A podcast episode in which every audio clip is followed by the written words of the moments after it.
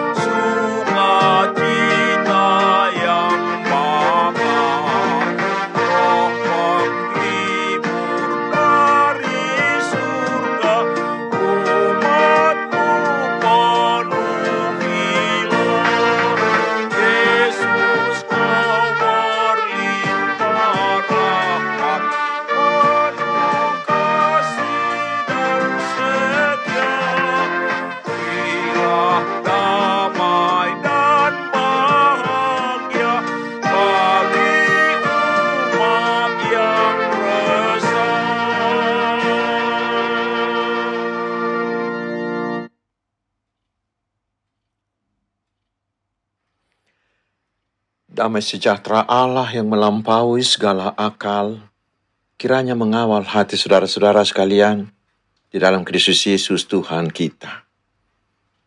Amin. Selamat hari Minggu Pentakosta, saudaraku.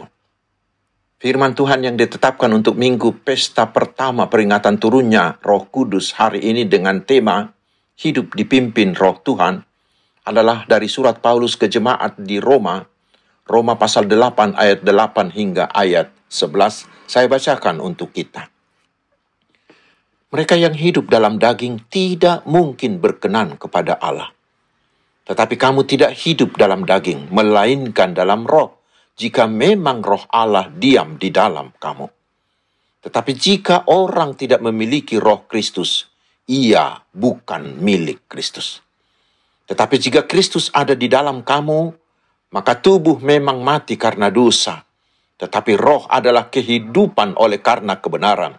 Dan jika roh dia yang telah membangkitkan Yesus dari antara orang mati diam di dalam kamu, maka ia yang telah membangkitkan Kristus Yesus dari antara orang mati akan menghidupkan juga tubuhmu yang fana ini oleh rohnya yang diam di dalam kamu.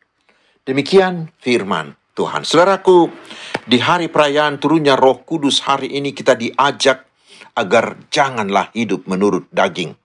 Yaitu orang yang hidupnya dikuasai dosa, yang berpusat pada diri sendiri, dikuasai oleh hasrat dan keinginan manusia, yang hidup sesuka hatinya dan selalu memberontak terhadap Allah.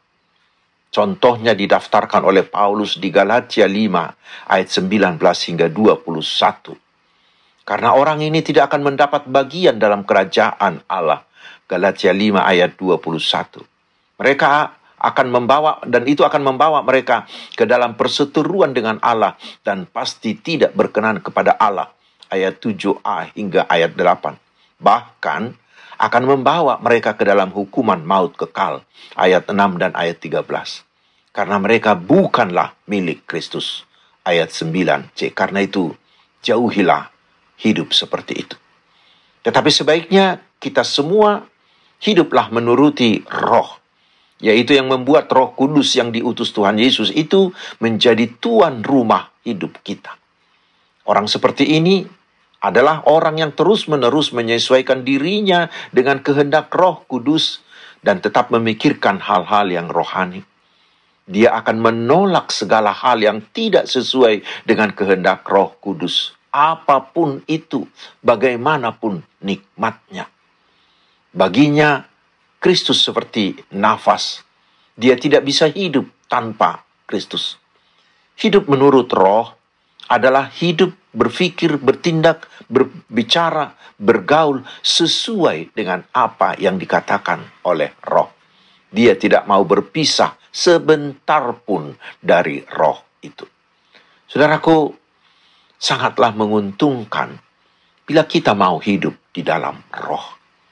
Kita akan memperoleh hidup kekal karena roh itu akan membangkitkan kita kelak ayat 2 dan ayat 6 untuk menuju hidup kekal ayat 10. Akan membuat hidup kita penuh dengan kedamaian, damai sejahtera ayat 6b. Tetapi yang terutama kita akan berdamai dengan Allah.